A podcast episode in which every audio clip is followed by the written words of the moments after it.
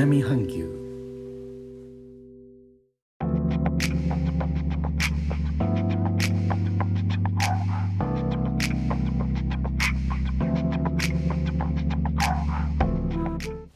インドネシアから高野です。日本との間約6000キロ。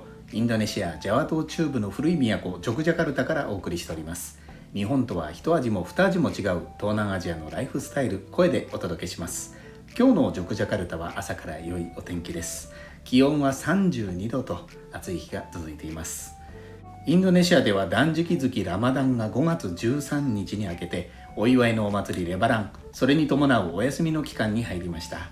カレンダー上は昨日13日今日14日が祝日となりますが例年この前後12週間は田舎に帰る帰省の時期となります。先の放送の通り今年2021年は5月17日17日までインドネシア政府による移動規制が行われておりますので静かなレバランお休みとなっています。今年も大体半分ということで概要欄に今年後半のインドネシアの祝祭日を貼り付けてあります。この後の大きな予定ですと7月7月のイドルアドハ犠牲祭ですね。こちらにつきましてはまた近くなりましたらお話ししたいと思います。さて断食月明けということで私のインスタグラムにも写真を載せてありますがお祝いのごちそうが続いています。脂っこいこともありまして少々胃が胃が疲れております。なので今日のお昼はサムネの写真にありますようにジャワの豆腐料理クパタフにしました。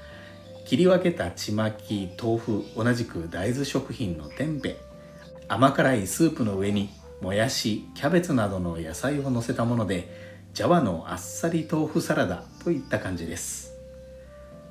昨日今日は自宅やその周辺の挨拶回りで過ごす人が多いので街は静かですが明日以降は例年外出が増えてくる時期です。私もちょっと車を運転して隣の県まで行けるかどうかなど様子を見に行ってこようと思っています。最後までお聴きいただきありがとうございます。レターコメントもお待ちしております。インドネシアから高野でした。